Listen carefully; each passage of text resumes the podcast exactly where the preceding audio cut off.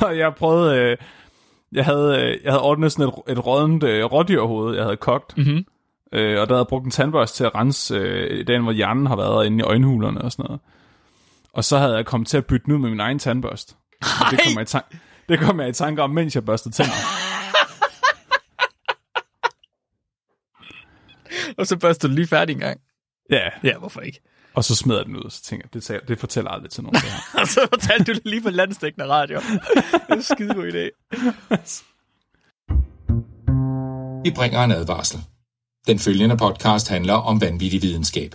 Al forskningen, der præsenteres, er 100% ægte og udført af professionelle. Mark og Flemming står ikke til ansvar for eventuelle misforståelser, men minder jer om, at de altid har ret. Husk at være dumme.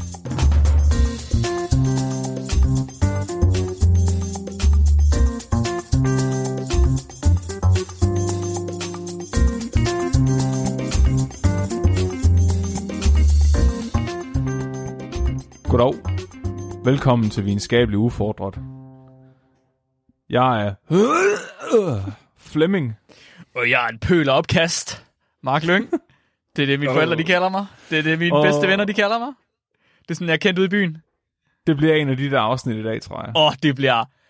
Åh, det bliver et godt afsnit i dag, Flemming. Det bliver... Jeg elsker de her afsnit. Det bliver så Det klamt bliver i en- dag. Det bliver en af de afsnit, der gør, at vi aldrig bliver en mainstream podcast. Ja, det er, det gør det. Det bliver en af de afsnit. Helene, hun forklarede det lige. Hun spurgte mig, øh, jeg fortalte hende, at jeg synes, afsnittet i sidste uge, det var rigtig godt. Så spurgte hun mig sådan, er det godt på den måde, hvor at mange mennesker godt kan lide det, eller er det godt på den måde, hvor jeres kernelytter godt kan lide det? Og hun har fuldstændig ret. Og det bliver en af dem, hvor det er godt for kernelytterne i dag. Den her, hvad med den i sidste uge? Ja, den i sidste uge, den synes jeg jo var mainstream god. Men det, Okay, godt. Ja, ja. Det er også mig. Jeg er total mainstream. ja, du er meget mainstream, det er rigtigt. Det bliver ikke specielt mainstream i dag. Jeg, jeg synes så, det er vigtigt, fordi vi, vi er ikke i gang med at lave en podcast. Vi er i gang med at lave en kult. Ja, I ved det bare ikke endnu. vi skal lave en kult, det er rigtigt. Vi skal ikke lave en podcast, hvad fanden? Vi gider ikke være kendte, vi gider ikke tjene penge, det er lige meget. Altså, Charles Manson, han spillede jo også musik. Spiller han også harmonika? Nej, jeg tror, det var noget andet. Det var måske lidt mere sådan charmerende. Ja, det var det sikkert. Han var en god mand. Og John Applewhite fra...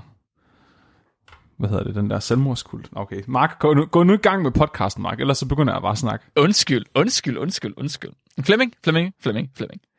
I dag, der skal vi tale om noget meget, meget fundamentalt. Vi skal nemlig sammen undersøge afsky.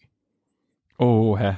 Men det føler jeg, at vi gør hver gang, vi laver den her podcast. Ja, men vi har aldrig, det er rigtigt, vi kommer ofte ind, ikke ind omkring, hvad selve afsky er, vi kommer bare ind og bliver afskygjort det, I guess. Afskygjort det. Afskygjort det, ja, der er ikke godt ord for det på dansk. Vi, vi bliver disgusted.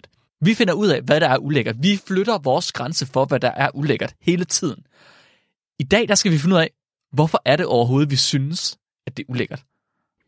Det glæder mig til. Jeg synes også, det, altså, det er værd at nævne, at vi har jo fået en praktikant. Ja, Det var sådan, vi fik Nikolaj i sin tid. Han var vores praktikant, og så blev han en del af familien. Nu har vi fået en ny praktikant, et nyt offer, undskyld.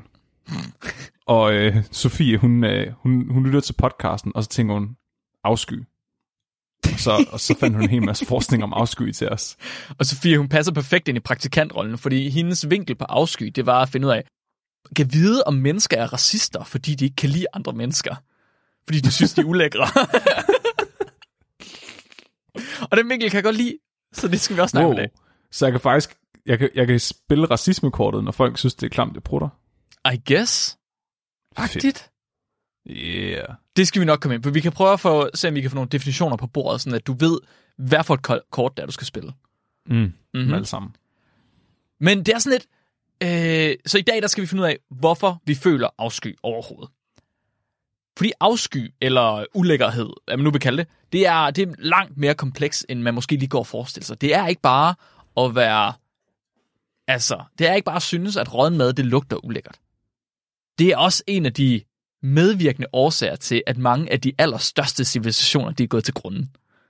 Undskyld, hvad? Ja, Afsky. afsky, og Og hvorvidt synes noget er ulækkert. Yes. Har åbenbart været en af de med, en af årsagerne til, at der er rigtig mange civilisationer, der er gået til grunden.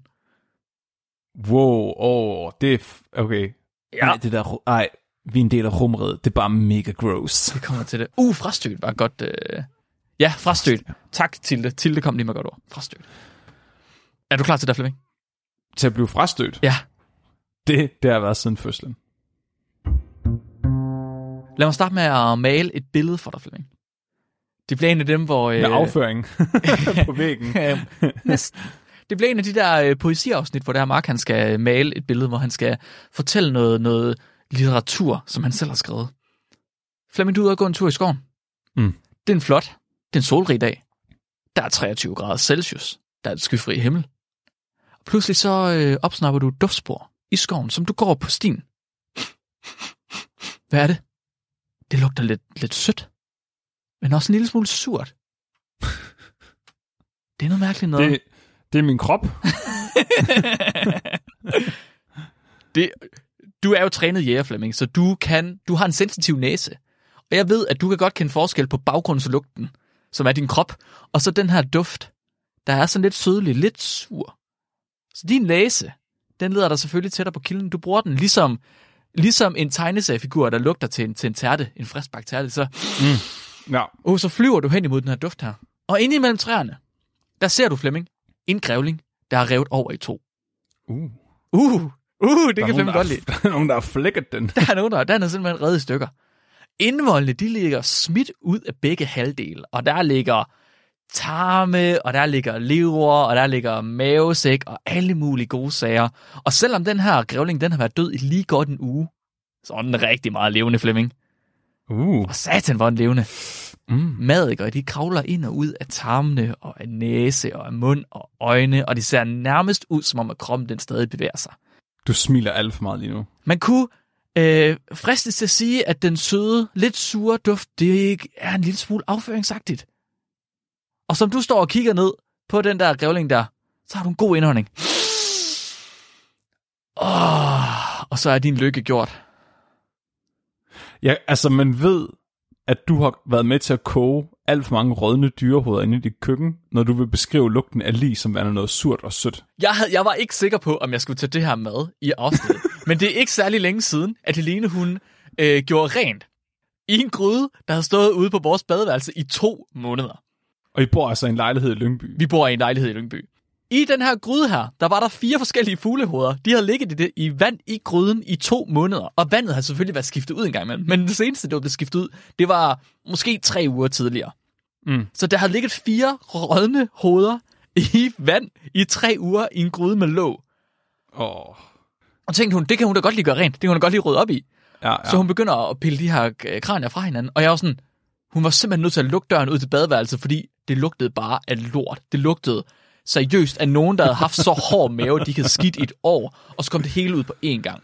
Oh. Det var forfærdeligt. Og det var, det var, det er ikke, hun havde taget, det hun gør, det er, at hun piller alt det her, alle de her bløddele øh, af kraniet, sådan der kun er kraniet tilbage selvfølgelig. Det er hjerne og hud og whatever. Det gjorde hun. Og så skyldte hun noget af det ned i vasken. Mm. Det lå nede i, øh, hvad hedder den, vandlåsen. Ja. Og den der vask der, den lugtede rigtig, rigtig, rigtig slemt. Oh, Og det, åh, jeg måtte rense den bagefter, det var ikke sjovt. Det var jeg ikke glad for. Jeg var ikke tilfreds. Tømte du den bare ud over altanen? Heldigvis Har hun, ikke. så, har hun så sin egen ligegryde? Ja, jeg gav hende i Ja. julegave forrige år, tror jeg. Der gav jeg hende ja. en, øh, en gryde og et udendørs induktionskogeplade, Sådan. så hun kan Det var koge. mest hun gave til dig selv, faktisk. Ja, det kan jeg fandme love dig for. Jeg har, ja, jeg har også min egen ligegryde og, og min egen lige Ja. koge plus. Ja, så ja, det, ja. det var... Jamen, jeg ved, hvordan det lugter sådan et hoved. Jeg, jeg, øh, der var i praktik hos konservatoren på Ja. ja. Tåsinge. Der, der havde de et, kæmpe, altså et fucking hoved fra en elg. Det er lige så stort som hovedet fra en ko. Det har vi også ude på badeværelset lige nu. Fra en elg? Ja. Det er rigtigt, Åh. den ligger over på, øh, oven på, hvad hedder det, tørtumleren. Er der kød på? Nej, nej, nej, hun har renset den. Okay, ja, fordi de havde det i en tønde med vand, og der havde den stået i 14 dage altså, inde i sådan en kosteskab, og der lukkede de mig ind for at tage pis på. Nej, nej, nej, nej, nej. Fy for satan. Det lugtede Det var sådan- virkelig ulækkert. Det var virkelig Ja. klamt. Hold da op. Flemming, hvordan har du det efter den her beskrivelse her? Hvordan vil du beskrive den følelse, du har i kroppen lige nu? Altså, er grævlingen? Ja. Ren forvirring. altså, forvirring? Jeg, jeg er fuldstændig overbevist om, at der ikke var nogen grævling på Tåsinge. Åh, oh, for helvede, der kan man bare se. så hvordan fanden er den kommet herover? Er, Hvor kommer den fra? er der nogen, der har taget den med efter den døde og lagt den herude? Hvad med synet af madikerne, eller duften af det rådne lig? Ikke, altså ikke noget. Jeg, jeg havde, tror, jeg, at min reak- umiddelbare reaktion har været, nej, jeg må tage også overhovedet, at den tage det med til Mark. Ja.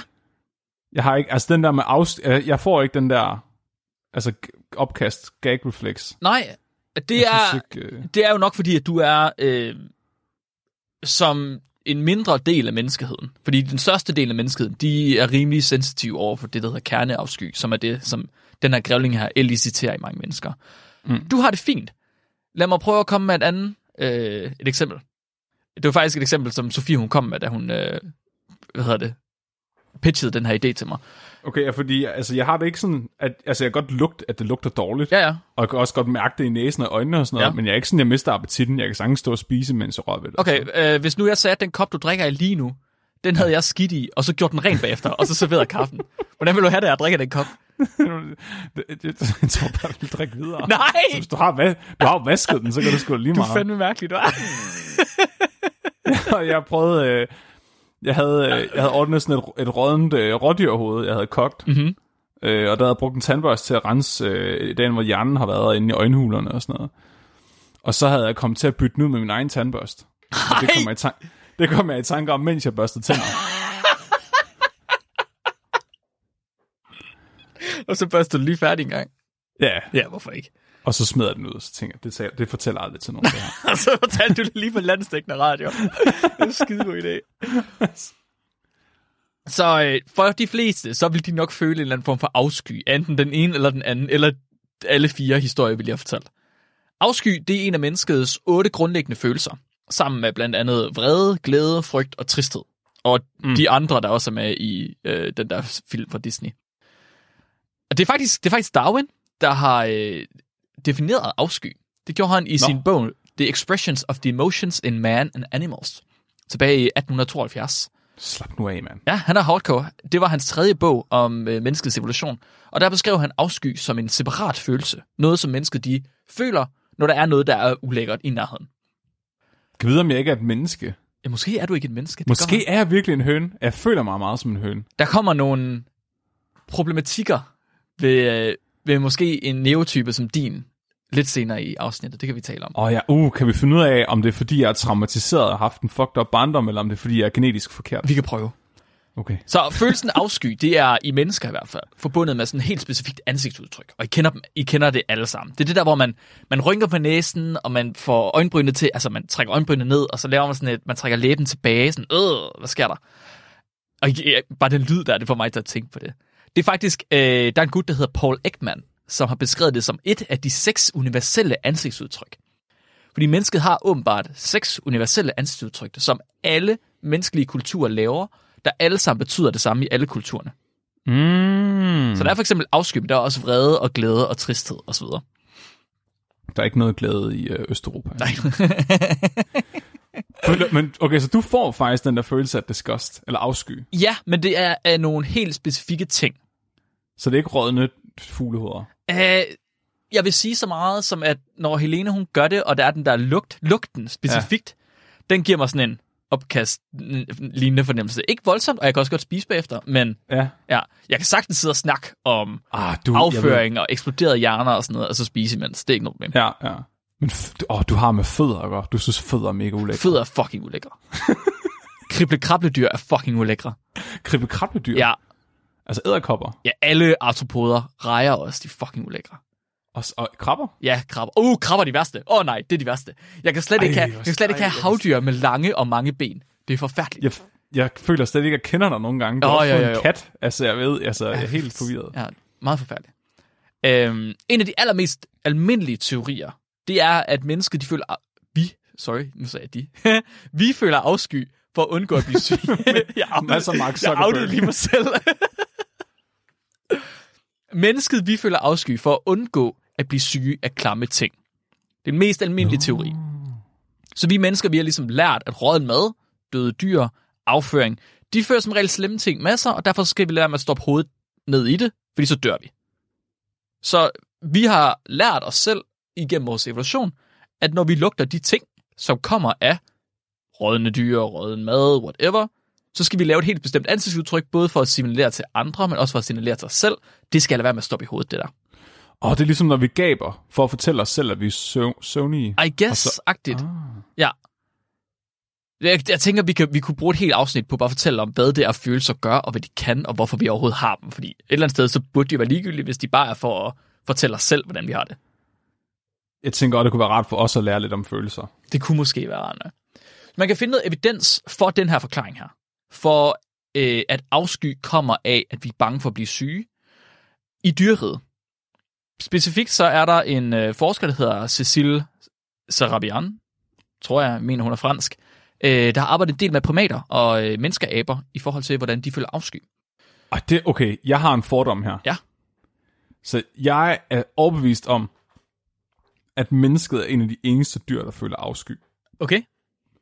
Og jeg tror, en af de eneste andre dyr, der viser afsky på samme måde som os, det er katte. Mhm. Og jeg tror, det er derfor, at, at, at katte er sådan fucked up dyr, vi ikke, at der ikke er nogen, der kan lide. Fordi en kat er sådan, den kan, den kan kigge på dig med sådan afsky i blikket. Den kan virkelig være sådan, øh. en hund, den kan bare ud æder sin egen lort. Og så skider den lorten ud, og så æder den lorten igen, og så slikker den af ansigtet. Der er vist nok... Jeg, okay, jeg har ikke undersøgt det her.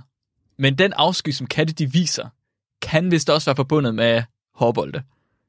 Det tror jeg ikke. At det er et tilfælde. Det tror jeg ikke på, Mark. Nej, okay, det er Jon. Nej. Okay, okay. Så Cecile her, hun, har, hun arbejder ikke med katte, hun arbejder med aber i stedet for. Øhm, hun var lidt interesseret, fordi hun har egentlig arbejdet med aber helt, helt tilbage til sin, øh, i sin master. Og øh, der arbejder hun med makakker, de her øh, langhalede banditter, der stjæler øh, madvarer fra folk i Singapore blandt andet. og øh, det var nogle bestemte makakker, som spiste korn. Så de gik rundt, og de var vilde, og de spiste korn, og det var skide godt, og hun gik og observerede dem, og hun lagde mærke til, at når kornet, det lå oven på makak lort, så fik det lov til at blive liggende. Nå, Men alt andet korn blev spist. Det synes jeg var det interessant, sådan lidt, hvor- hvorfor er det, at de vælger at lade være med at spise det korn, der ligger oven på afføringen? Kan de udvise en eller anden form for adfærd, der måske øh, kan minde om afsky? Så hun testede det ved at tage makakker. Øh, så tog hun i virkeligheden også øh, og købte 10-20 forskellige af sådan nogle falske lorte, hun fik ind på den der... Der er sådan en hjemmeside, der hedder kaganer, kaganer.com. Kender du kaganeren? nej. Øh, Peter Alexander har lavet et afsnit om. Det er øh, skide, skideren fra, hvad hedder det? Og hvor er det Sergi kommer fra? Catalan. Fra den katalanske jul, der har de den der skidetræ. Så du banker på, ikke? Nå, ja, ja, the shitting log. The shitting log. Den banker du på, og så skider den øh, gaver ud. De har også en Ja. anden, en kaganer, som er en meget vigtig gut i deres øh, juletradition, som sidder og skider. Altså han, han sidder altid på hug og skider i deres... Øh, det er som figur, I guess. ja. Og der er en hjemmeside, der hedder kaganer.com, og derinde kan man gå ind og købe falske lorte, og det havde Cecile så gjort. Hun har købt falske plastiklorte. Sydeuropa er et vildt sted. det er fucked up at tænke på, altså, hvor, hvor altså, inkvisitionen startede i Spanien. Ja. Og de sådan har taget verden rundt for at slå alle andre ihjel, fordi de tænkte, deres sådan, religiøse praksis var sådan hedensk. Og så at tage dem sådan lige 400 år frem i tiden, og så vise dem, hvordan deres religion bliver dyrket i dag, med at have sådan nogle små hedenske nordiske nissevæsener, der skider, og få børn til at tæve en kævle, altså. Katalonien, undskyld. Der bliver sagt, det ikke hedder Catalan, det hedder Katalonien. My bad. det, vil, det Ja, er der ikke nogen, der ved. Øhm, altså Cecile, hun købte de her falske lorte her, og så fik, fik hun nogle øh, makakker til at gå ind i en form for indhegnet område. Og så havde hun placeret tre stykker korn på tre forskellige ting. Så et stykke på noget sort skum, et stykke på en falsk lort, og et stykke på en rigtig lort. Uh, Ja. en af hendes egne, eller en af abernes En lort? af abernes. Hun har simpelthen samlet en Okay. af abernes lort ind. Nå. Øh, og det var ret tydeligt for hende, at aberne de valgte i hvert fald at spise den på lorten som det aller sidste. Så de De var, var sultne nok. de var meget hurtige, meget hurtige til at tage den fra det der skum. Der var ikke noget med det. Og de kunne godt både lugte og mærke og se, der er ikke noget med den her, vi kan bare spise det der. Ja, ja. Plastiklorten var de også lidt... Nogle af dem ventede lidt længere med den. Det var som regel nummer to, de to, men de to æd, åd den stadig. Det var ikke noget problem. Den, Nej. der lå på en rigtig lort, den gik det sådan over til. Og så kiggede lidt på den. Sniffede lidt til den. Hvad fanden er det for noget? Oh, hvad laver menneskerne nu? Og så, så, så forsigtigt, så tager de deres fingre sådan, uh, uh, og så får de pillet det der korn op sådan, uh, og kaster det ud i sandet, og så kan de ellers gå hen, og så kan de tørre lorten af, og så spiser de den ellers.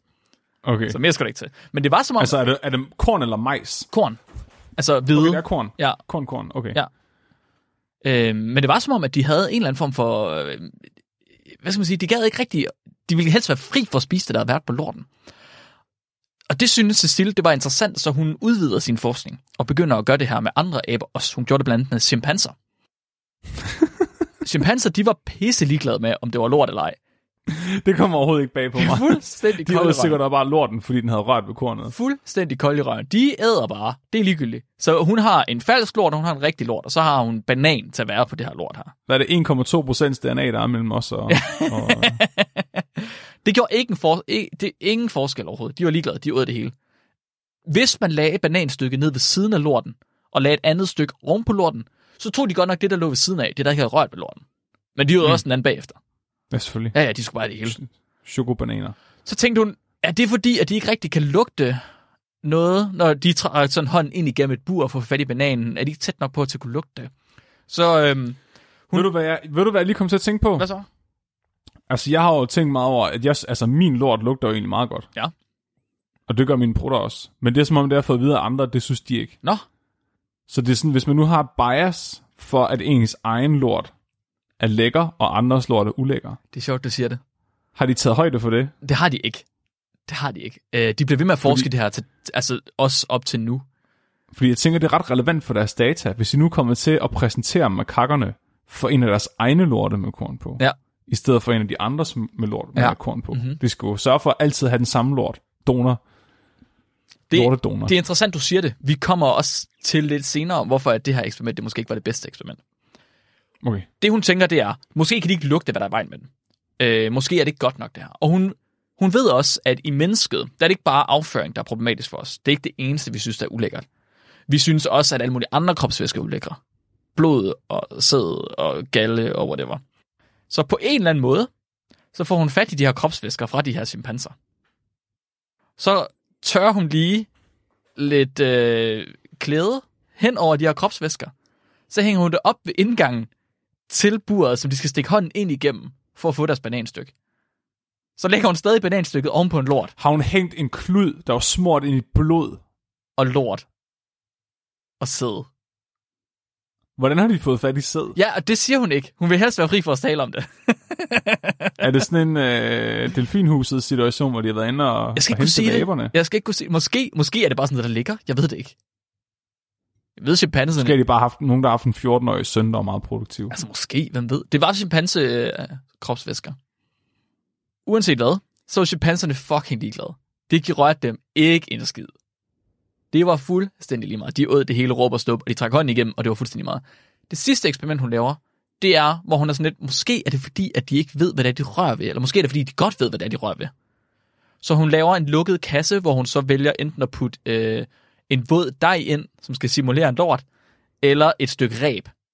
Fordi rebet er en form for kontrol. Det er sådan, at hvis man rører den, så ved man godt, at der er ikke noget farligt her. Fordi en af de andre ting, som vi også øh, forbinder med afsky, det er øh, slimet og bløde ting, som regel. Sådan følelsen hmm. af dem, når man rører ved dem. Og der, der, var de, der havde de ikke lyst til at spise bananen, når de så rørte ved den her våde dej. Det her klistrede klamme ting, så ville de ikke det mere.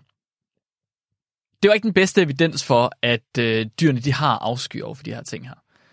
Der findes masser af andre eksempler også.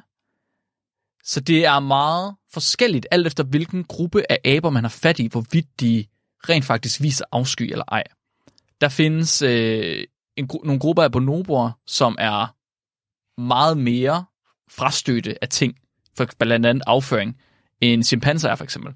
Men der findes også en gruppe chimpanser, som er den eneste gruppe, man kender til, der har lært sig selv at rengøre deres peniser efter samleje. Hvad? ja, Skal man det? Eller mener jeg, hvordan har de lært det? ja, brugte de, brugte de spyt, savl? Øh, fingrene eller blade. Jamen, jeg, nå, jeg tænkte ikke på rengøring af penis. Jeg Nå. tænkte på det der andet forsøg med alle væskerne. Nej, det brugte ikke. Okay, fordi det synes jeg er fucking ulækkert. Nå, det synes du er fucking ulækkert. Altså, jeg, blod og sæd og lort og tis og sådan noget, det er jeg ligeglad med. Men man skal fucking spyt, det skal jeg bare ikke i nærheden af. Okay. Det er så, åh, det er så fucking ulækkert. Det var det, altså, der var handicaphjælper. Mhm.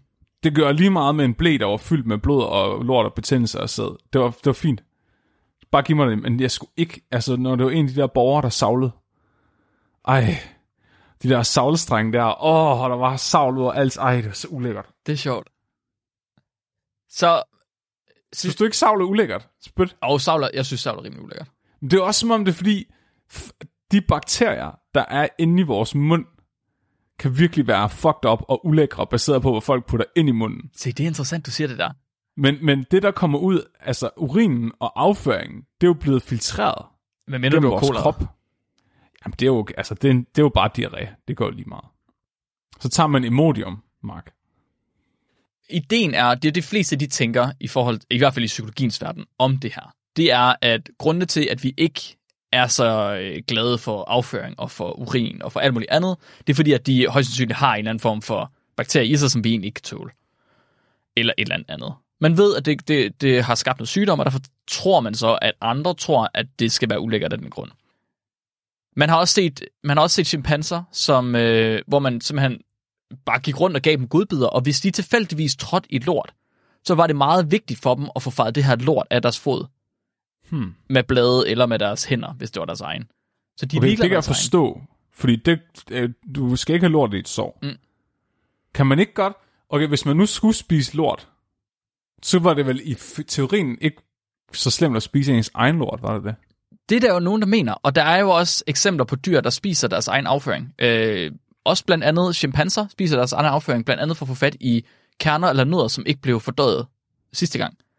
Det er genbrug. Det er nemlig lige præcis genbrug. Ej, vi havde engang en, en borger, han, øh, han, han havde altid brune fingre og brune tænder. Mhm. Og så vidste man, når han havde det, så skulle han skiftes. Åh oh, nej. Oh, så, var der en nej. dag, hvor, så var der en dag, hvor, hvor vi skulle skifte ham. Og så var der fandme ikke noget af hans blæ. Ej. Så gik det op for ham, han havde været hen og åbne blæen med en af de andre. Ej. Og låne lidt, så vi var rundt med alle de andre borgere og tjekke, hvor det var, han havde hentet den. Ej, det kan jeg ikke have. Det er virkelig klamt. det var virkelig sjovt. Okay, man har også fundet øh, eksempler på øhm, lortebiller, og på, at de simpelthen hvad hedder det, vælger afføring med præferencer for dem, der har færrest parasitter og færrest viruser. Så man kan se, hvis man giver dem muligheden for to forskellige, så vil de altid tage den, der ikke har nogen øh, patogener. Nå, det kan de simpelthen finde ud af. Det kan de åbenbart finde ud af. Dem skulle jeg med i sundhedsvæsenet. Jeg synes, det er et ret vigtigt, hvad hedder det, en ret vigtig argument for, at afsky er noget, vi har brugt til at lære ikke at blive syge. Fordi hvis det er noget, som man evolutionært har lært sig selv, man bliver syg af at spise de her ting, derfor skal vi synes, de er øh, ulækre, så vil jeg mene, at dyr også burde have lært det samme. Vi ser bare ikke helt den samme form for afsky i dyr. Der, man kan godt se nogle eksempler på afsky, men slet ikke på samme måde, som man kan i mennesker. Det er også som om en dyrelort lugter ikke altid lige så dårligt. Nej, og det, men det er muligvis også fordi, at vi egentlig bare synes forskellige ting er ulækre på forskellige tidspunkter. Ej, stop. Det var fandme et hippieagtigt svar. Du sagde det selv lige før. Du synes, savl er virkelig ulækkert. Men du synes ikke, at afføring er ulækkert. Det var fordi, at de andre, alle andre tager fejl. Du synes heller ikke, at øh, den afrevne, overrevne grævling, den var ulækker. Men det er bare som om, altså hestelort, hestelort lugter det ikke så slemt. Så, Det lugter ikke lige så slemt som menneskelort, så hvad har du tænkt dig at hvis det var i spise de samme mængder. Jeg tror hellere, jeg ville spise en hestelort end en menneskelort. Det kan være, at... Øh, Det er ved du, hvad det klammeste er, Mark? Hvad? Kattelort. Kattelort er det klammeste. det er fuck, fuck, det Katte lugter er så fucking ulækre, Fuck, det lugter dårligt, mand. Det er helt vildt. Jeg forstår ikke folk, der vil have dem i deres hus. Det... Så der er nogle ting, som man ved altid udløser afsky, eller oftest udløser afsky ved mennesker. Man kalder dem universelle udløsere. Og det er sådan nogle ting som kropsvæsker, syge eller døde mennesker, beskidte steder øh, og mad, enten rådne eller nye fødevarer. De ting, de bliver kaldt for de universelle af, udløsere af afsky. Så det er dem, som man næsten altid kan finde nogle mennesker, der har en eller anden form for aversion imod. Okay, okay, okay. Gammel mad, lort, og hvad sagde du? Kropsvæsker, syge døde mennesker, beskidte steder og gammel mad eller nyt mad. Okay. Så er der Ting, også nogle bestemte dyr. i munden. Der er nogle bestemte dyr også, som man også ser som ulækre øh, rimelig Hva? ofte. Ja. Hvad? Æderkopper, slanger, frøer, Er de slimede ulækre? ting. Det er en universel ting, som mange folk de mener. Synes du, de er ulækre? Jeg synes, at æderkopper er ulækre. Jeg synes, at øh, det har vi snakket om, artropoder er ulækre. Jamen, jeg tror bare, du var bange for dem. Nej, jeg er ikke bange for dem. Du synes, de er ulækre? Ja, jeg synes, de er klamme. Det er fucking underligt. Nej, jeg du synes, de er opkast klamme. fornemmelse af at kigge på dem. Nej, jeg får ikke opkast fornemmelse. Men jeg får den der øh, afskys, øh, hvad hedder det, respons. Jeg troede, det var frygt, at man sådan var bange for, at de var farlige. Det er nemlig to forskellige, men ret tæt beslægtede følelser. Fuck, please sig, at der er en eller anden mental disorder, som man ikke kan adskille de to, og folk bare løber skrigende væk, når de skider. De, bare, ikke, de kan ikke sidde på toilet, de er bare nødt til at løbe, mens de skider. jeg har ikke fundet det nu, men det ville være virkelig fedt. Det tror, der er helt sikkert nogen, der har det sådan. Så man har, for ligesom at se, om der var de her universelle udløser, så har man lavet nogle forsøg med stammefolk. Der er nogle øh, Shuar-stammefolk fra Andes, som ikke rigtig har været udsat for civilisation endnu. Og øh, de synes, at det var ulækkert at træde i afføring. For eksempel. Ja. Så uden nogensinde at være udsat for civilisation, andet end deres egen, som er rimelig primitiv, så synes de, at det var ulækkert at træde i afføring. Huh. Det udløste afsky for dem. Men de synes det var ulækkert at drikke øh, en drik, der hedder chitka, som er øh, yucca-plante, der er blevet tykket og fermenteret. Og så, at du ved, tykket, spyttet ud og så fermenteret. Det synes de også var ulækkert. Men kun, de synes ikke, det var ulækkert at drikke det. De synes, det var ulækkert at drikke det, hvis det var Kenneth med de rådne tænder, der havde tykket på dem. Nå, så man skulle selv lave det. Man skulle selv lave det, eller det skulle være ens mor, der havde lavet det. Okay. Men som du nok også er klar over, som vi også lige var lidt inde på lige før, så er det ikke alle, der finder forskellige ting lige ulækre. Dig for eksempel, Flemming, du har en rimelig lav, en rimelig, undskyld, en rimelig høj tærskel for, hvad du finder ulækkert. Og der er ret mange ting, som andre mennesker vil finde ulækkert, som du er sådan lidt, og hvad så? Hvorfor er det et problem? Jeg smørte det der bare på mine bukser. Men hvorfor synes, jeg forstår det ikke. Hvordan, hvorfor synes du, krabber er ulækre? Krabber jeg forstår er det ikke. fucking ulækre. De er så ulækre. De skal bare være væk. Sp- Nej, jeg forstår det Bare holde sig væk.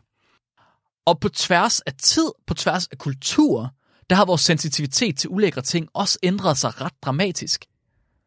Så prøv at forestille, i dag, der kan de fleste næsten besvime ved synet af blod. Altså folk, de, de, folk de er. I gamle dage, der sad vores bondefædre til middag, mens de var smurt ind i svinemøg og hønseblod. Det var en del i uh, delikatessen i det at spise aftensmad Ja, gamle, i gamle dage. i gamle dage. Mor, hvorfor lugter flæskestegen så af høns? Det er fordi Flemming ikke været i bad i fire dage. Derudover så er der også nogle folkegrupper, der føler mere afsky end andre. Så der er nogle grupper, der simpelthen virker som om, at de er en lille smule øh, nemmere at få til at synes, at ting er ulækre. Blandt andet så har man gentagende gange fundet, at kvinder, de føler mere afsky, end mænd gør. Okay. Og det bliver værre, alt efter øh, hvilket stadie i deres liv de er på. Og specielt når de er gravide i første trimester, der er det sådan rigtig, rigtig slemt. Der er det sådan virkelig hardcore. Alt er ulækkert. men altså, hvis man nu går fuld ind evolutionsteori her, ikke? Så kvinders liv er jo generelt mere værdifuldt end mænds. Jeps. Fordi kvinder kan få x antal børn, og mænd de kan bare... Altså, det handler jo om at få sorteret i mændene og holde liv i kvinderne. Sådan har det altid været. Det er sjovt, du siger det. Så det giver jo mening, at kvinder har mere overlevelsesinstinkt, end mænd har. det, når vi har sådan et emne som det her, så er det virkelig svært at lade være med at tage de der øh, spekulationer op. Vi havde en lytter, der skrev ind til os, jeg, kan ikke, jeg, jeg er ked af det, jeg kan ikke huske, øh, hvem det var, men der skrev ind til os, om ikke vi nok ville lade være med at diskutere de der evolutionsteorier, fordi sådan lidt, eller hypoteser, fordi man kan aldrig teste dem. Så hvad, hvad gør de? Men jeg synes, jeg synes stadig, det er sjovt at spekulere i. Det, det må jeg Det er jo et forsøg på at finde en forklaring på noget, et fænomen. Ja, men det er sådan lidt, din forklaring er lige så god som enhver anden klaphat. Altså, det er sådan lidt, jeg, jeg synes, at dinosaurerne døde, fordi at de spiste alle hinandens æg. Sådan lidt det samme. Så lader vi bare være, Mark. Undskyld. Okay, men Så stopper vi bare. Det er nok bare fordi... Nej, jeg at, synes øh, nemlig stadig, det er sjovt. Jeg synes, det er virkelig sjovt, så jeg synes, vi skal blive ved. Man kalder det her fænomen, det her med, at vi har forskellige øh, grader af afsky, det kalder man for afsky-sensitivitet. Disgust sensitivity.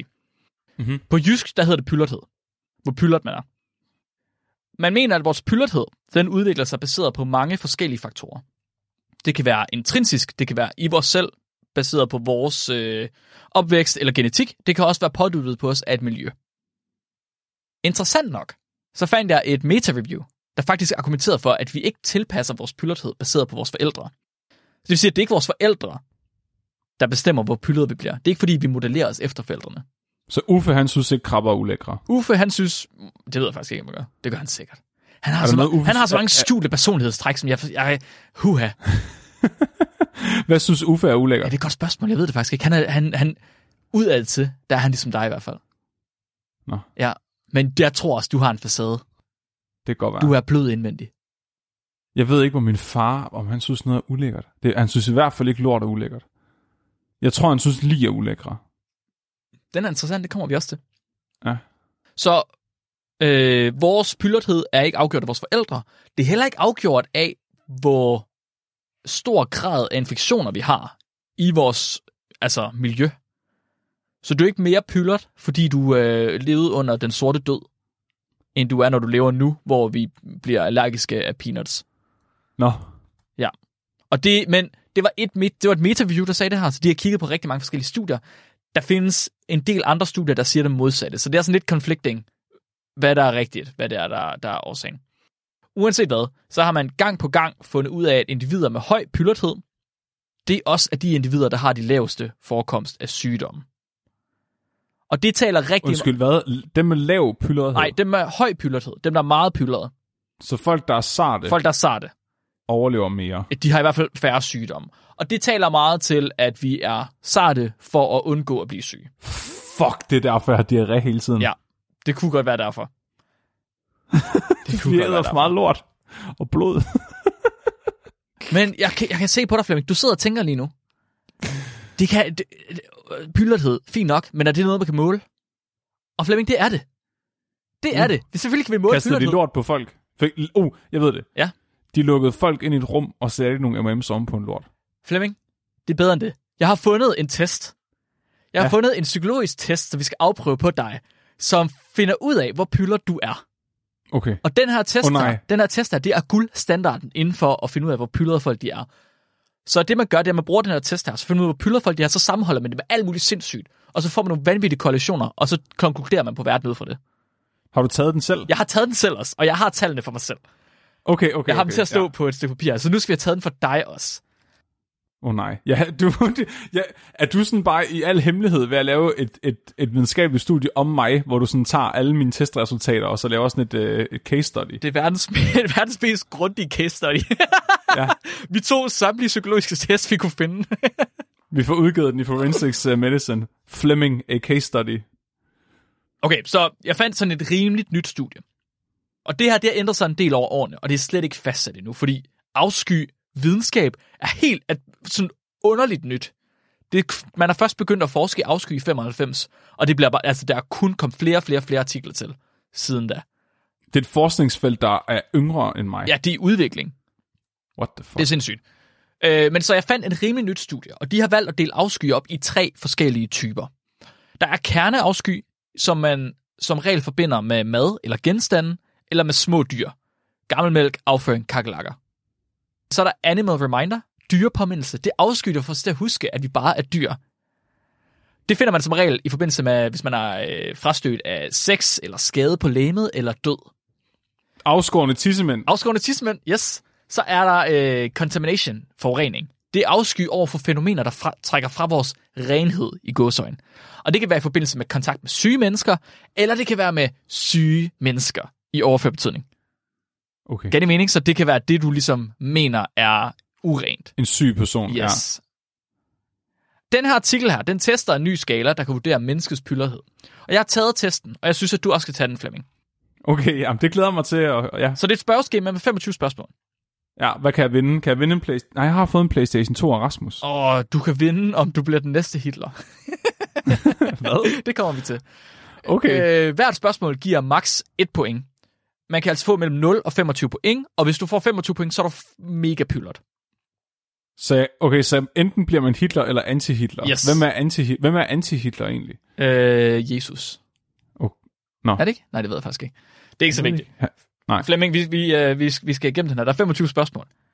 Åh oh, nej. Ja. ja. Øh, de første spørgsmål her, der skal du svare sandt eller falsk. Så jeg giver dig en sætning. Du skal svare sandt eller falsk. Første spørgsmål. Jeg kunne godt finde på at smage abekød under de rette omstændigheder. Sandt eller falsk? Øh, sandt. Sandt. Er der nogen, der har... Jeg hørte om en, der havde smagt mammutkød. Det kunne jeg vildt godt tænke mig at prøve. Ja. Det kunne jeg faktisk også gøre. Vil du ikke også spise abekød? Jo, jo, 100%. Skal jeg sige, hvad jeg har svaret sådan imens? Eller skal vi vente til sidst? Ej, jeg skal, okay, jeg skal nok. Hvis jeg synes, det er spændende nok, så spørger jeg. Okay. Øh, det ville genere mig at se en rotte løbe over vejen foran mig i en park. Falsk. Falsk. Hvis jeg ser en kakelak i Nans hus, er jeg ligeglad. Sandt. Det generer mig at høre en anden person rense deres hals for slim. Altså, det er sådan rigtig... Falsk. Falsk. Ja. Det gør det ikke. Nej, Okay. Hvis jeg ser nogen kaste op, så får jeg selv kvalme. falsk. Er det rigtigt? Ja. Du er så fucking sindssyg, Flemming. Jeg synes, det er det. Jeg synes, det er det. Jeg bliver virkelig irriterende, når jeg er fuld. Jeg, nogle gange prøver jeg sådan, at folk kan stoppe og gå hen til dem og prøve at få dem til at kaste mere op, det jeg skal sige. Det vil sige, mig at sidde til en science team og se et menneskehånd i en glas. En menneskehånd i et glas. Falsk. Falsk. Det vil ikke gøre mig noget overhovedet, hvis en person med glasøje tog det ud af sin øjenhul. det havde, havde, okay, jeg sandt. Sandt. Det var der en af, det var der en af fædrene i min klasse, der kunne vi stod altid og legede med det der øje. det ville være virkelig ubehageligt at skulle røre ved en død person. Øh, falsk. Falsk. Jeg hjalp med at, at bære min morfar ud, da han døde. Åh, oh, det er rigtigt. Det gjorde du. Ja. Du, du er så hardcore. Jeg vil gå til yderligheder for at undgå at gå igennem en kirkegård. Fa- øh, falsk. Ja. Det gør der ikke noget at gå igennem kirkegård.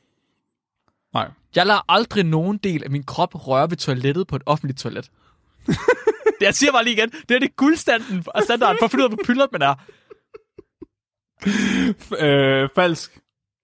Det, har, det gør ikke noget. Okay. Jeg vil ikke tage på min yndlingsrestaurant, hvis jeg opdagede, at kokken var forkølet. Øh, falsk. Falsk. Selv hvis jeg var sulten, så ville jeg ikke spise en skål suppe, hvis den var lavet med en brugt, men rengjort fluesmækker. Hvad? Prøv lige. Så vil jeg ikke spise den. Ja, selv hvis du var sulten, så vil du ikke spise den suppe, hvis den var lavet med en fluesmækker. Som bare gjorde Falsk. Rent. Falsk. Så du ville spise den? Ja. Nej, undskyld. Ja, okay, du ville spise den. Ja, så det er dobbelt negativ, ikke? Jo, jo, jo, jo. jo. Ja, det er det, det, det, vi skal med til. Det vil genere mig at sove på et fint hotelværelse, hvis jeg opdagede, at en mand var død på samme værelse dagen før. det kan sgu da lige meget. er de bange for, at han spøgelser derinde eller sådan noget? Vi er nået til en form for halvvejs her, og jeg kan lige sige indtil videre, okay. Flemming har fået 0 point. Det er ikke normalt. det er ikke normalt at have 0 point på det her tidspunkt. Er, hvad for, er der nogen af dem, du er uenig med mig i? jeg, jeg, jeg er uenig med dig i nogen. Nå. Øh, vi kan tage dem bagefter. Okay, så næste halvdel her, det er, øh, der skal du ikke svare sandt eller falsk, der skal du svare enten, øh, jeg giver dig nogle øh, udtalelser, og så skal du vurdere, hvor enig du er i dem. Og du skal sige, enten du er overhovedet ikke enig, eller nej, hvor ulækker du finder, hvor ulækker du finder dem. Finder du dem overhovedet ikke ulækkert? Finder du dem lidt ulækkert? Eller finder du dem meget ulækkert? Okay. Okay? Den første. Hvis du ser nogen spise vaniljeis med ketchup. Åh, oh, det er et godt spørgsmål. Finder du det så ikke ulækkert, lidt ulækkert eller meget ulækkert? Jeg ved, jeg vil blive meget, meget forarvet. Jeg går meget op i, hvad folk de spiser. Vil jeg du tror, lave sådan... ansigtsudtrykket? Jeg tror, det er vigtigt. Nej, det vil jeg ikke. Det vil du ikke? Altså, jeg vil ikke, jeg vil ikke selv, jeg vil ikke synes, det var ulækkert og sådan føle afsky, men jeg, jeg tror mere, jeg vil blive sådan forarvet, fordi jeg er så konservativ, sådan ligesom med tomatsup. Vi kommer lige på, ind på det lige om lidt, men det er meget relateret. Jeg har lyst til at give dig en halv for den. Okay. Øh, det betyder, så man får et halv point, hvis man, er, man synes, det er lidt ulækkert. Det er, sådan, det, det er som om, det må man ikke. Det er forkert. Ja, det er fint. Det er godt. Det, er, det skal man lade være yes, med. Yes, yes, I get you. I get you. Jeg, jeg har svaret det samme, by the way. øh, du er på vej til at drikke et glas mælk, men mens du tager det op til munden, så, opdager, så lugter du, at det er for gammelt. Ja. Finder du det, altså, hvor ulækkert jeg synes, ja, det er. finder du det ikke ulækkert, lidt ulækkert eller meget ulækkert? En lille, lille, lille, lille smule. Godt, den får, ja, ja. den får en halv. Du ser madikker på et stykke rådden kød i en udendørs skraldespand. Ja. ja. det er ikke ulækkert. Det er ikke ulækkert. Det er jo skraldespand, det lige ja, ja. Uh, du går barfodet på beton og træder på en regnorm. det skulle da ikke ulækkert, det var sjovt. du er så syg. det, jeg, jeg, jeg har sådan lyst til at prøve at få nogle point nu, fordi jeg vil ikke have, at folk tror, at jeg sidder og spiller sej eller et eller andet. Mens du går igennem en tunnel under en jernbane, så lugter du urin. Gør man det altid. Så den får, den får ingenting? Nej. Du ser en mand med sin indvold uden for kroppen efter et uheld. Om det er ulækkert eller tragisk? Åh, oh, jeg ved ikke. Jeg ved ikke, om jeg vil synes, altså... Jeg synes, tror ikke, jeg vil synes, det er anderledes end et dyr. Og det synes jeg ikke er ulækkert. Jeg tænker bare sådan, at det er sådan et sørgeligt. Jeg ved ikke, et halvt point. Et halvt? Ja. Jeg, ved, jeg har jo ikke set det før, den, så det ved jeg ikke. Den næste er god, Flemming. Uh, du synes, den her er latterlig. Men der tror, der er rigtig mange, der kan føle den her. Din vens kat dør, og du skal flytte livet.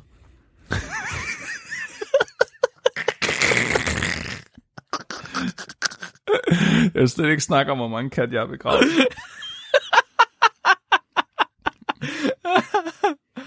Uh, okay, 21. Mm.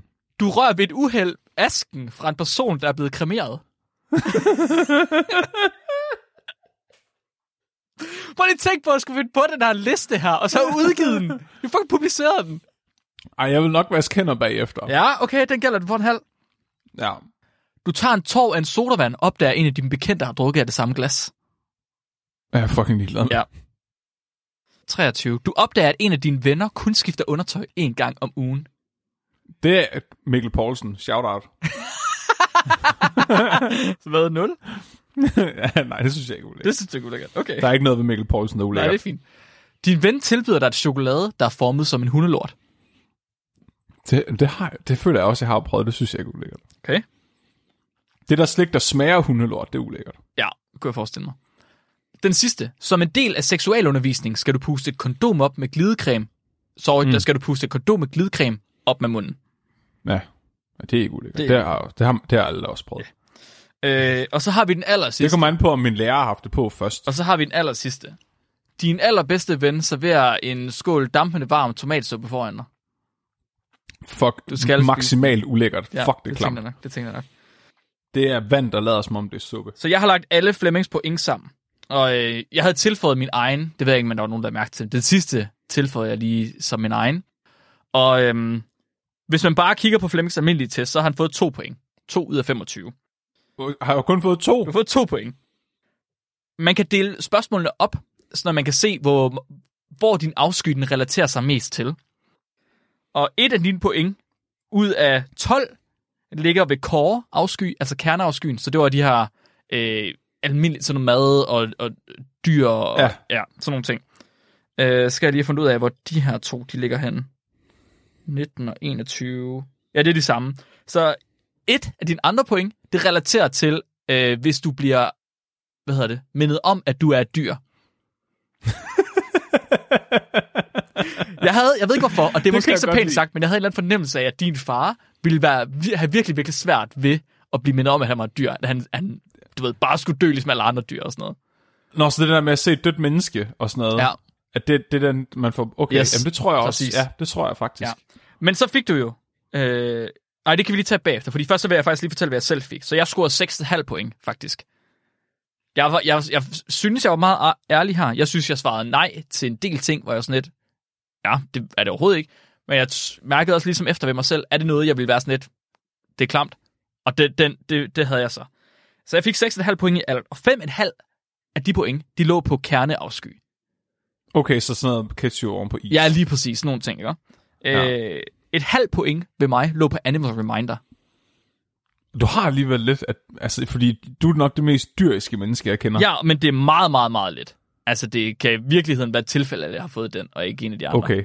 Og hvor var det halve point henne? Var det indvoldende? Øh, på mennesket? Og det skal jeg lige have fundet.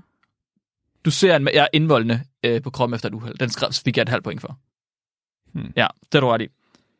Og så fik jeg et halvt point på kontaminering. Og kontaminering, den er virkelig interessant. Og det undrer mig, at du ikke har fået nogen point på den, Flemming. Fordi den, du, det har du så også, kan jeg sige. Fordi det sidste spørgsmål, som jeg stillede dig, det er. Ja. rigtig meget med kontaminering at gøre. Ja. Kontaminering, den relaterer til, øhm, hvorvidt din renhed, den bliver kontamineret af urene ting eller mennesker. Ja. Og urene ting eller mennesker, det kan både være øh, fysisk, men det kan også være moralsk. Og der er meget moralsk forfald omkring mig. Der er meget, Virkelig. der er meget, Det er afskyeligt. Folk, der putter ketchup oven på is, det er moralsk forfald. jamen det er det nemlig, Flemming. Og øh, hvis ikke du kan lide tomatsuppe, så kan jeg fortælle dig, så er du også i moralsk forfald. Og det kan du Hva? nemlig ikke. Er jeg det? Ja. Nej, det er jo folk, der kan lide tomatsuppe. Nej, forfald. og det betyder faktisk, at du er øh, på vej til at blive den næste Hitler. Hvad? Fordi man har fundet ud af rigtig, rigtig, rigtig mange gange, i mange forskellige omstændigheder, under mange forskellige omstændigheder, at hvis man har en høj disgust sensitivity, og specifikt en høj contamination disgust sensitivity, så er man mega højreorienteret. Så der er virkelig stor sandsynlighed for, at du er højreorienteret. Pointer her, ikke? At tomatsuppe juridisk set er Hitlermad. Det er det ikke, Flemming. Du, Du tager fejl.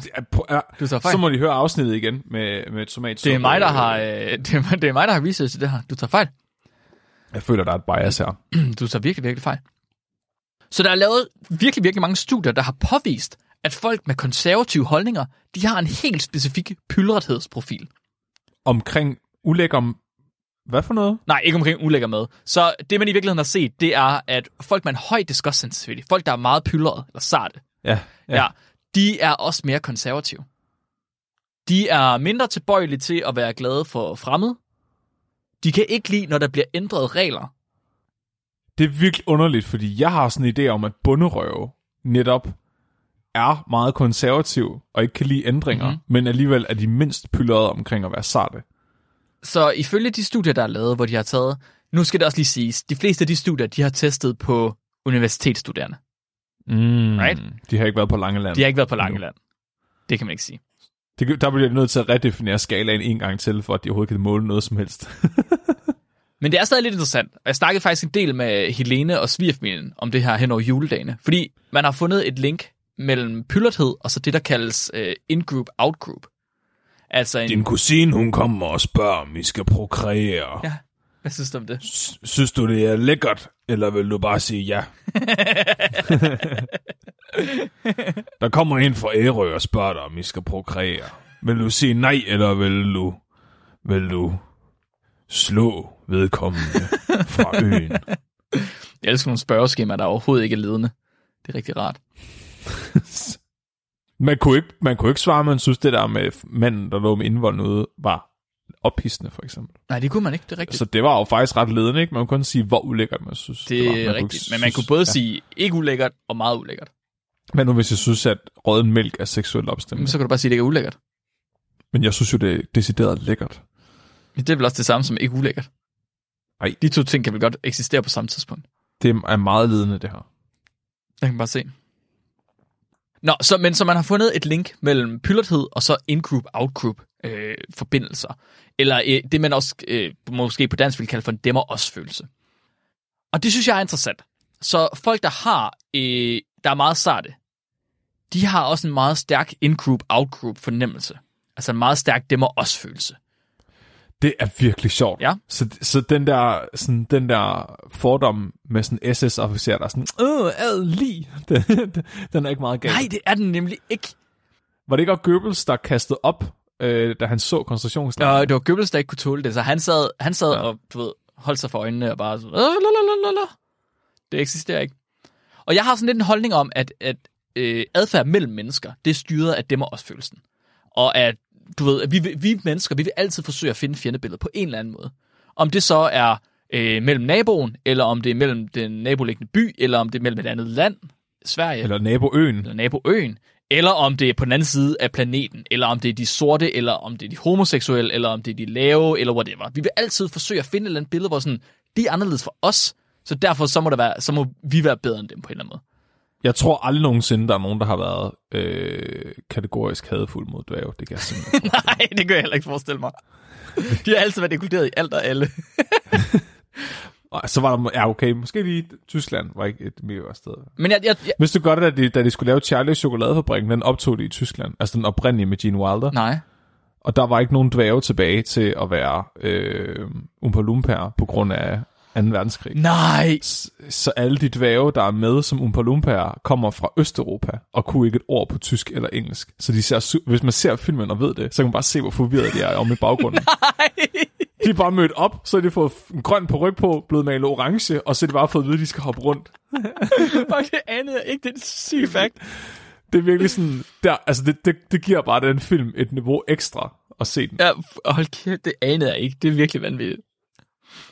Men så, så øh, jeg tænker, vi har altid forsøgt at finde de her fjendebilleder. Og jeg tror, at det, der er sket, som vi har udviklet os, det er, at vi har egentlig bare fået større og større grupper i dem og os-grupperne. Det er gået fra, at man har hadet naboøen, til at man i stedet for hader en anden, et andet kontinent, eller sådan noget. Du ved, lige nu der er det vesten mod østen-agtigt. Det er Ja. sådan dem og os-gruppen.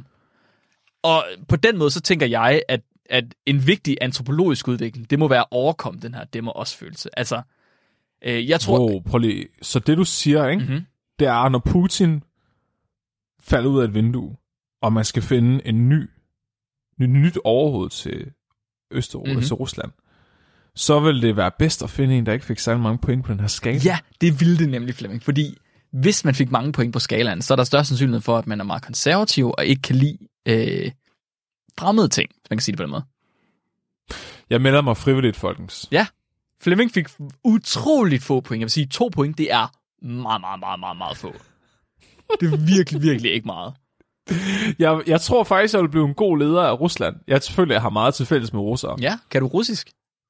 Det gør lige meget. Det 200 tæller støtter, bare. Flemming lærer russisk. Ja. Oh, Gud. Jeg havde faktisk meldt mig til at skulle lære russisk, da jeg startede på gymnasiet, men jeg var den eneste, der meldte mig til, så jeg fik spansk i stedet. Nej, det er ærgerligt. Det er virkelig ærgerligt. Det er dig, der skal lære russisk. 200 støtter, og Mark lærer russisk. Okay, det kunne jeg faktisk godt, jeg kunne godt finde på det. Ærligt talt. Sådan. Vi kunne okay, er, er øh, udfordringen, at jeg skal lave et segment på russisk? Du skal lave... Nej, nej, det kan du bare Google Translate. Ja. ChatGPT.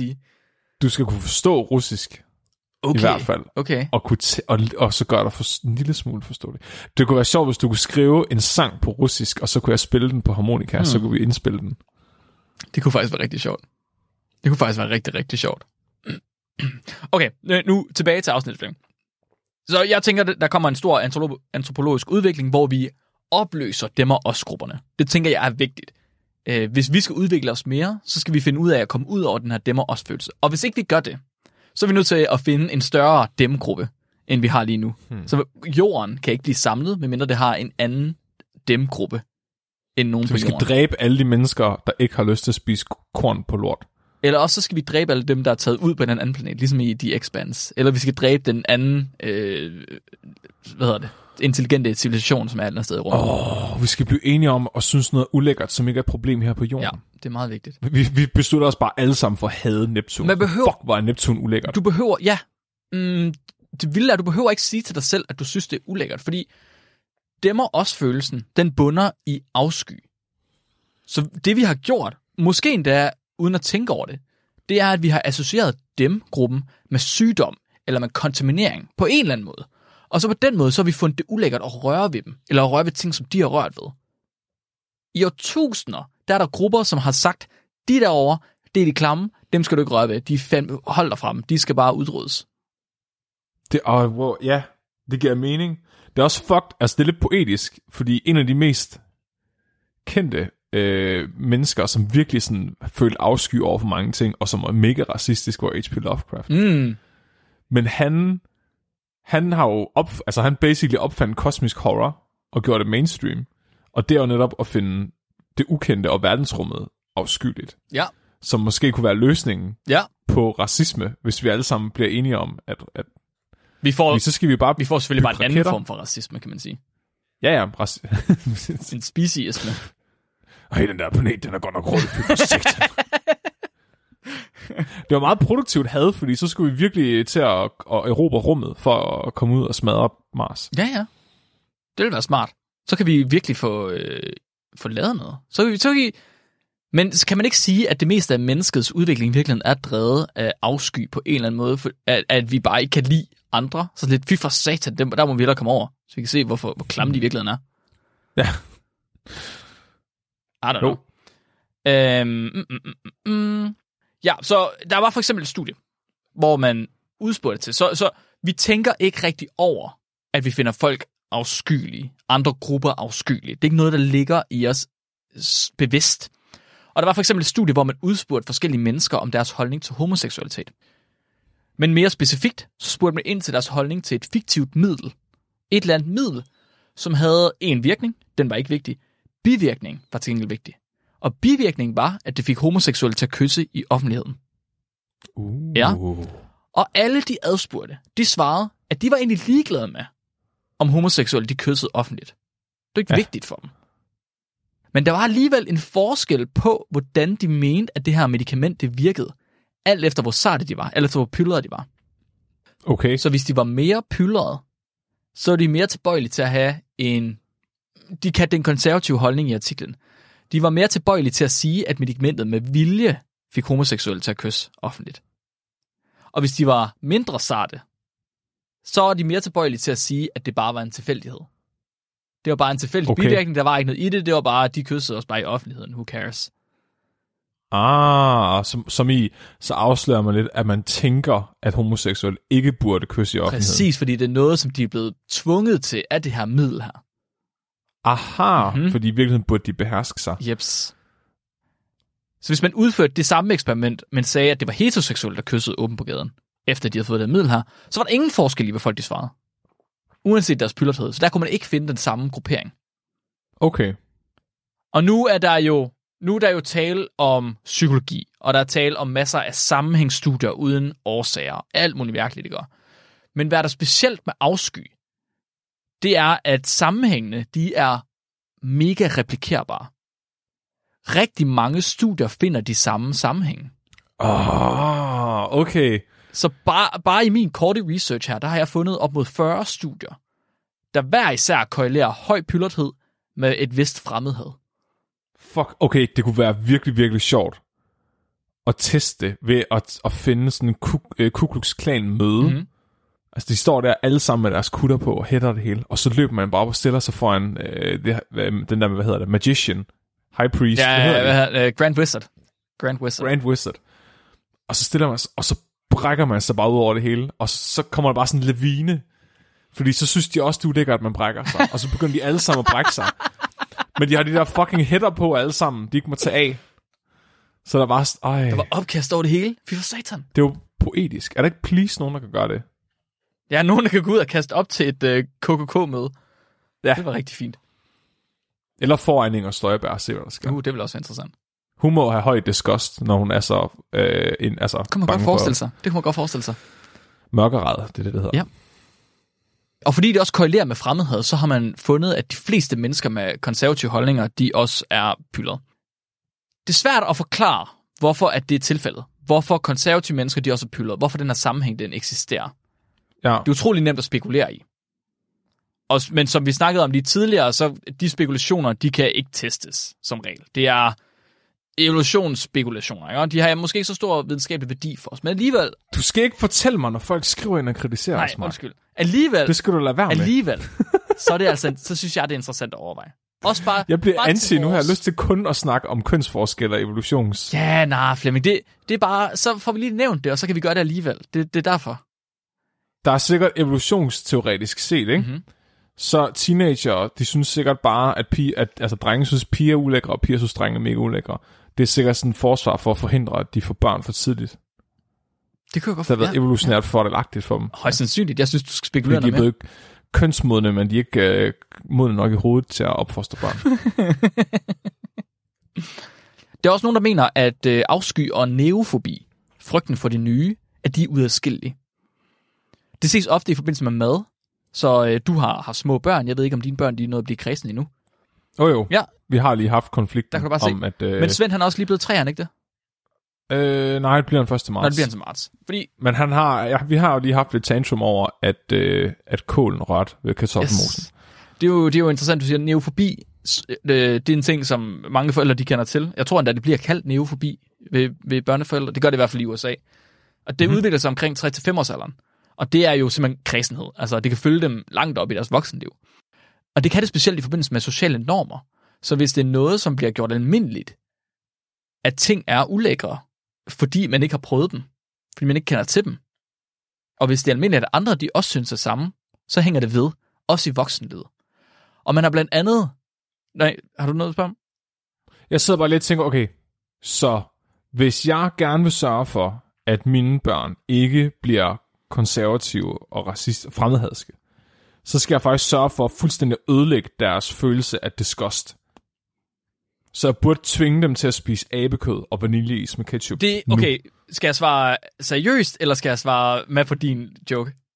Nej, for fanden, Mark. Jeg, jeg, det var ikke en joke. Jeg er seriøs. Så, okay, øh, jeg tror, at en af de vigtigste faktorer til afsky, og det er min helt egen holdning, det er min helt egen subjektive mm, holdning, mm. men det, den, er, den er meget forbundet med det her neofobi, men jeg tror, at det er, at man ikke er klar over, hvordan, man kan ikke sætte sig ind i andre folks sted. Man kan ikke forestille sig, hvordan det er med noget, med, hvordan de andre har det, eller hvordan det ville være at spise noget nyt, eller whatever. Jeg tror simpelthen, det er en mangel på indsigt fra vores side af. Så jeg tænker, Ah, Forestillings... Ja. ja, des mere du oplever nye kulturer, nye madvarer, nye ting, des mere finder du også ud af, at det nye er ikke farligt. Men rigtig Oh my mange af os fuck- bliver, bliver Ja. aldrig udsat for nye ting på den måde, så derfor så finder vi det farligt og ulækkert. Åh, oh, så okay, okay, okay. Så for så forestil, ens forestillingsevne er muligvis dårligere. Så derfor var Hitler en dårligere kunstner. nu giver det hele mening. Hele giver Det er mening. derfor kunstnere, de altid er sådan nogle hippier, der bare gerne vil bolle med alle. Ja, ja, ja, ja, ja. Du har fuldstændig ret, Flemming. Du har fuldstændig ret. Også um på lumpærerne. Men så, så man kan se det her øh, neofobi, at det, du ved, bevæger sig op sammen med voksne. Det kan man se blandt andet i Vesten, og det kan man se i den vestlige verdens afsky for at spise insekter. Fordi den afsky, den er ikke forbundet med, hvorvidt vi er bange for, om, om insekterne de gør os syge. Den er i virkeligheden forbundet med, at det bliver set som socialt uacceptabelt at putte forkyllinger i munden. Men bare det, at det bliver set som socialt uacceptabelt, det betyder, at folk de har nogle rimelig voldsomme øh, afskysreaktioner på at skulle putte dem i munden. Det er ikke noget, der har gjort noget for os. Det er ikke fordi, at insekter er farlige. Det er ikke fordi, vi bliver mere syge dem. Det er ikke fordi, at vores forfædre har relateret insekter til at blive syge. Det er sociale normer, der siger, insekter, de er klamme, derfor skal du ikke putte dem i munden, fordi så bliver det klamt. Og det er nok til, at vores krop, den laver sådan nogle ufrivillige reaktioner. Det er virkelig fucked up. Jeg synes, det er så mærkeligt. Så mærkeligt, at, vi, at det er noget, som kroppen kan det her. Totalt. Til sammenligning, så er der jo mere end 2 milliarder mennesker i Afrika, Asien, Sydamerika, som alle sammen finder insekter som sådan nogenlunde almindelig del af deres kost. Synes du, det er ulækkert at spise insekter? Så det er faktisk sjovt. De, lavede, de har også lavet studier, hvor de undersøger det her. Men jeg, synes, jeg har ikke noget problem med at spise protein, der er lavet på insekter. Øh, Jeg har heller ikke noget pro- problem med at spise øh, ristet melorm, for eksempel. Okay.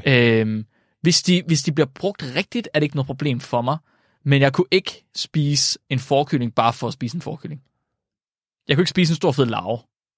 okay det er ikke sådan Simon og Pumba. Nej, hvad med dig? Hvordan vil du have det med det? Er det en af de ting, jeg der har, kunne jeg, Nej. Jeg, jeg, har da, jeg har da spist en levende melorm og sådan Ja, ja, men selvfølgelig har du det, der er slet ikke i tvivl om. Jeg, jeg ved ikke, jeg, jeg, jeg, jeg synes bare, det er ligesom at spise rejer. Ja, og det er sjovt, fordi det, det er også en af de ting, der kommer med de artikler her. Det er sådan, at Vesten har ikke noget problem med at spise rejer. Hvorfor har de så et problem med at spise altså, forkyllinger? Ja. Same type af dyr. De er bare dårligere til at svømme for. Ja, præcis. Kan vide, om man kan lave sådan en forkyllingmad med mayonnaise på? Om det er lækkert? Smager de godt på æg? Ja, det tror jeg. De, crunch, de er sådan øh, knaser, gør de det?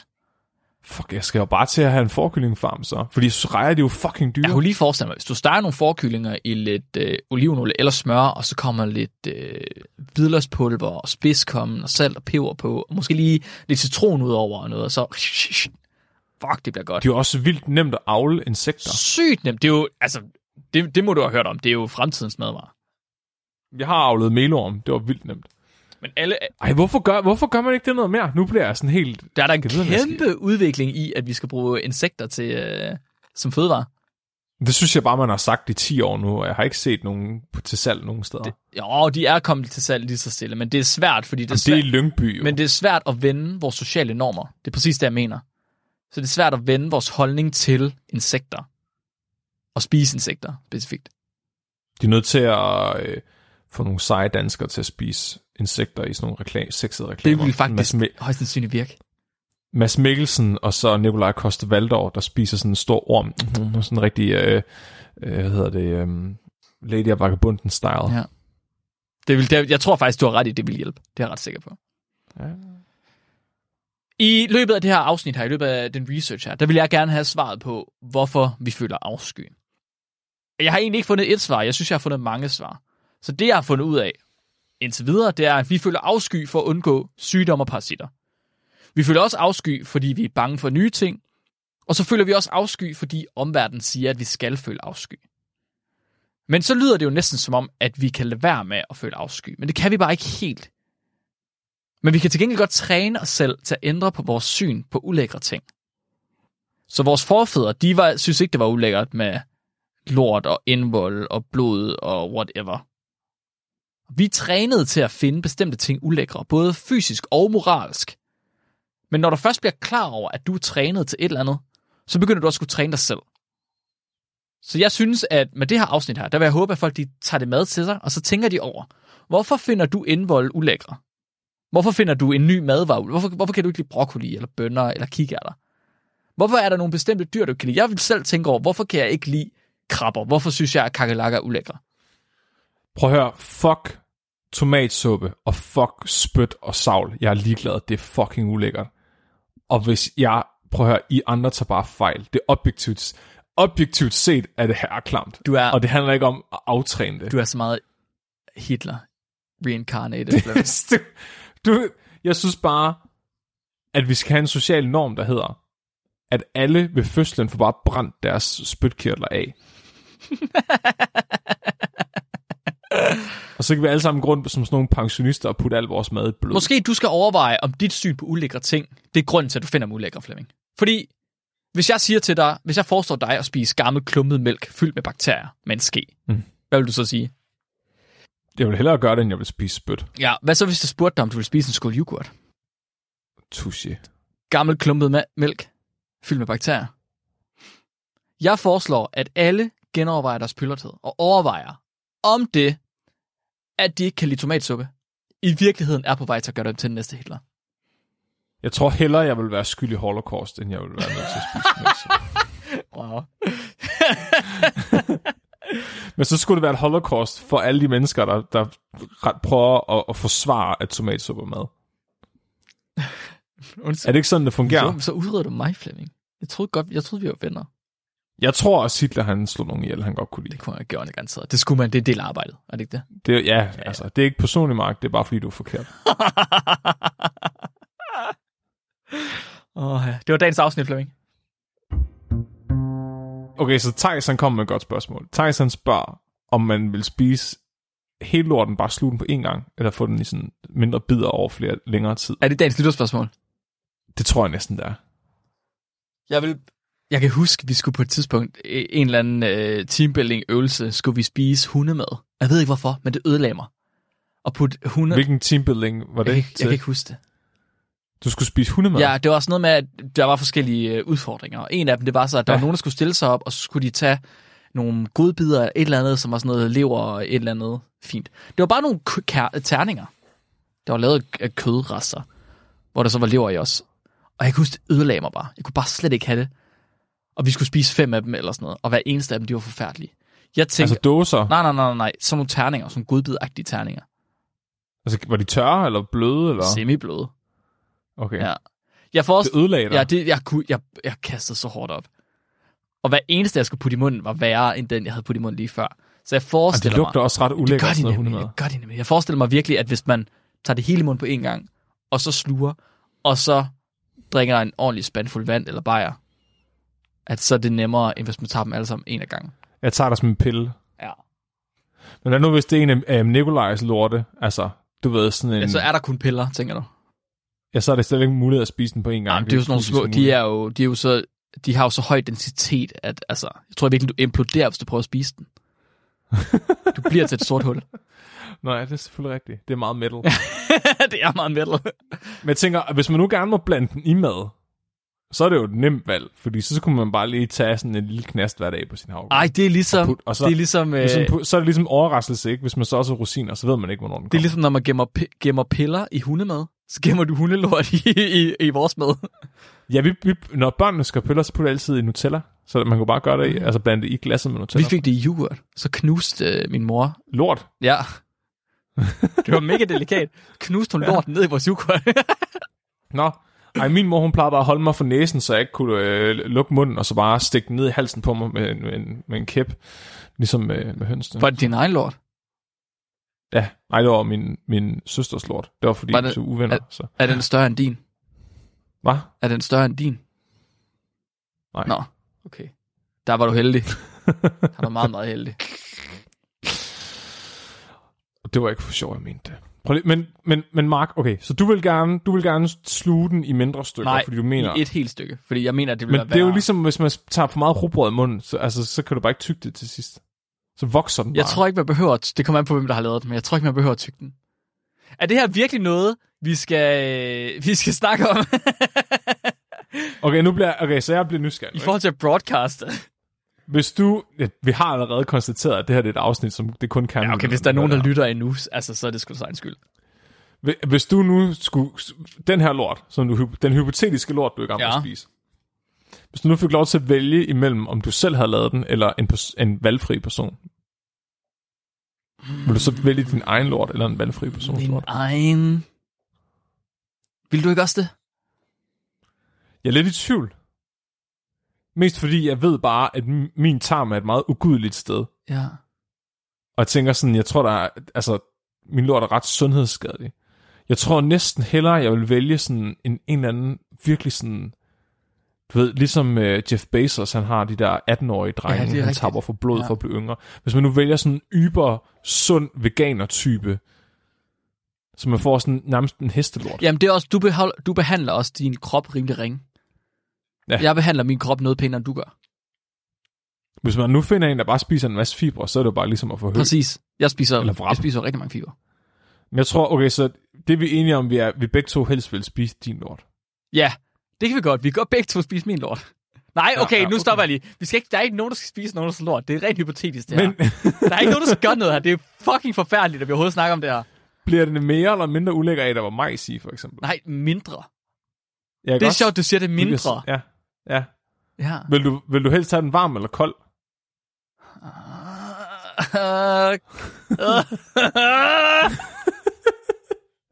vi, vi er lige på grænsen. Vi er lige på grænsen her, til hvad jeg kan være med til. Det er imponerende Er nok, jeg vidste det ikke. Men vi er lige på grænsen. Yes, endelig. Stuetemperatur. Altså, jeg, synes, jeg tror, jeg vil synes, en kold lort var mere ulækker end en varm lort.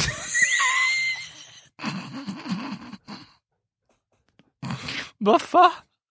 Det er ligesom kød. Altså, ligesom kød. Det er ligesom leverpostej.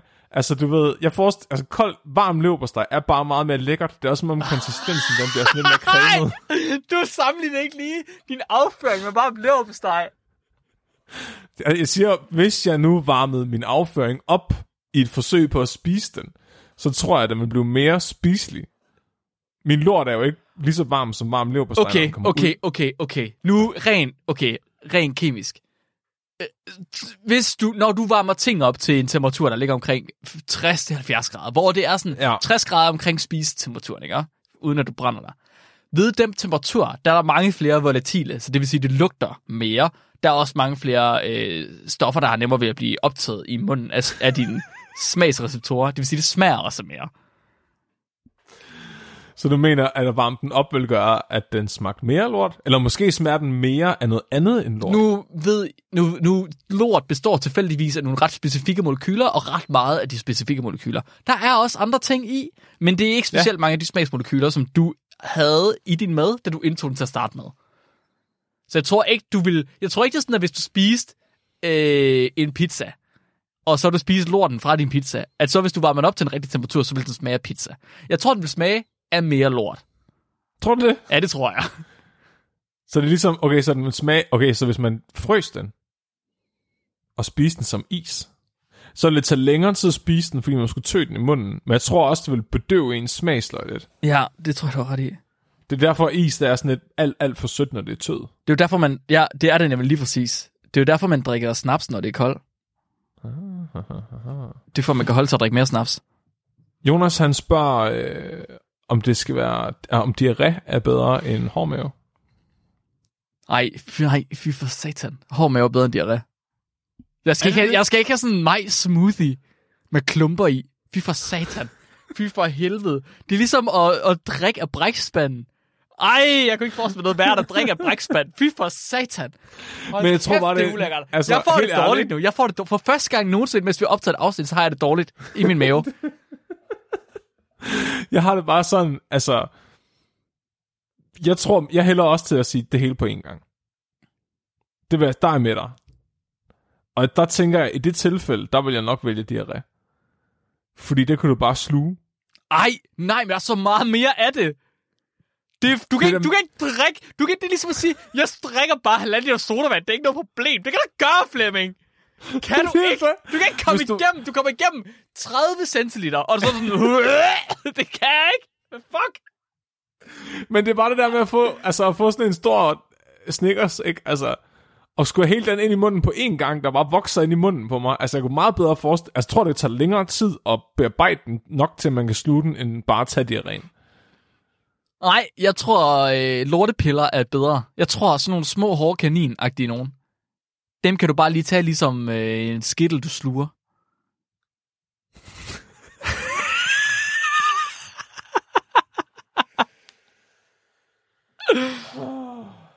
må, vi ikke godt, må vi godt være færdige nu? Hvad? Må vi ikke godt være færdige nu? Det ved jeg ikke. Skal vi have et lytterspørgsmål? Nej, det er bare et lytterspørgsmål. Nu vil jeg ikke mere. Vi har snakket om måske at pitche sådan noget her til, altså vores podcast til DR og til du ved, fonde og sådan nogle ting. Det, Det kan vi jo ikke. fandme aldrig nogen. Det, der er ikke nogen, der skal have den her podcast. Det er vores. Det kan de jo heller ikke. Der er ikke eller det, kan, det kan de godt. Der er ikke nogen, der har lyst. De vil ikke. Hvad? Hvorfor skal det skal det heller ikke, Mark? Det tilhører os. Ja, ja. Jamen, det gør det. Det kan det ikke Prøv lige at tænke på, prøv lige, okay, så prøv at tænke på det her. Så siger de, ja, det må jeg gerne. Hvis I lader være med at snakke om sex og afføring og øh, lig og øh, generelt brugstødende sprog. Så er der sgu da ikke noget verdens- podcast tilbage. Det er verdens korteste podcast. Hvis I godt kunne lide øh, dagens afsnit, så vil jeg gerne anbefale jer et af vores andre afsnit. Åh nej, som er det måske ikke lorteafsnit? har hørt. Fordi det er for den at vi hed Spækbrættet. Det er lang tid siden. Og nu skal jeg lige finde ud af, hvad nummer det er. Jeg gætter 337. Det er afsnit 327. Ej, du var tæt på. Det er øh, os, der snakker om lort i over en time. Ja. Det var meningen, vi skulle snakke om polerne. Men det gjorde vi ikke alligevel. Nej, det gør vi Det ikke. er, og det er sjovt, fordi det er for den gang, at vi var med på Radio 4, Nå hvor vi ja, spillede øh, podcasten. det er rigtigt. Og der, der var det eneste afsnit, de ikke ville afspille. Ja, det var for meget for dem. Ja. De andre afsnit, der klippede de bare det ud, der var forstødende. Men det her afsnit, det, det ville de ikke sende. Nej, det, det det opgav de at redigere. Fuck, det er fedt. Vi har, øh, vi har nogle vilde lyttere. Jeg er virkelig... Okay, jeg er ret spændt på, hvor mange der holder til at være med til nu. Nu er vi også halvanden time inden, der, det er måske bare for lang tid generelt. Hvis der er nogen, der har hørt med indtil nu, så send en, en besked til os. Jeg er faktisk bare interesseret i at vide, hvor mange der hører det hele. Send et billede af os lort. Det er en ny. Ah, nej! Nej! Nej! Det er mig, der ser de billeder. Jeg vil ikke være med til det er. Mark, det er Mark, der tjekker vores Instagram-inbox. Så I please, gør det ikke. I gør det ikke. I gør det ikke. Hvis, der, hvis jeg får et billede af en lort, så blokerer jeg. jeg lover, at jeg går ind og, og sender en friend request til Jeg gengæld. blokerer lige med det samme. Ah, Mark, Mhm. næste uges afsnit, Mhm. det er Nikolaj, der har næste uges afsnit. Det er rigtigt, ja. Så det kommer til at være på fynsk. Så Uh. hvis der er nogen af jer, der ikke kan forstå fynsk, så øh, beklager jeg. Det er igen det der narrowcasting, som vi bare er rigtig gode til. Narrowcasting, ja. hvis I rigtig godt kan lide at høre om lort på fynsk, så lidt med ind. Så hør til Danmarks bedste videnskabspodcast. Kæft, mand. Og øh, Nikolaj, han vil rigtig gerne snakke om øh, radioaktivitet. Han Ja. mener, han har fundet...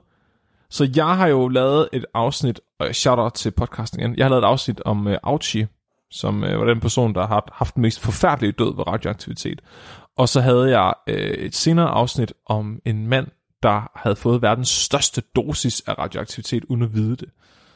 og så var der også, Nikolaj havde også et afsnit om Demon Core, hvor øh, nogle af de gutter også har fået en virkelig, virkelig, virkelig høj dosis af radioaktivitet.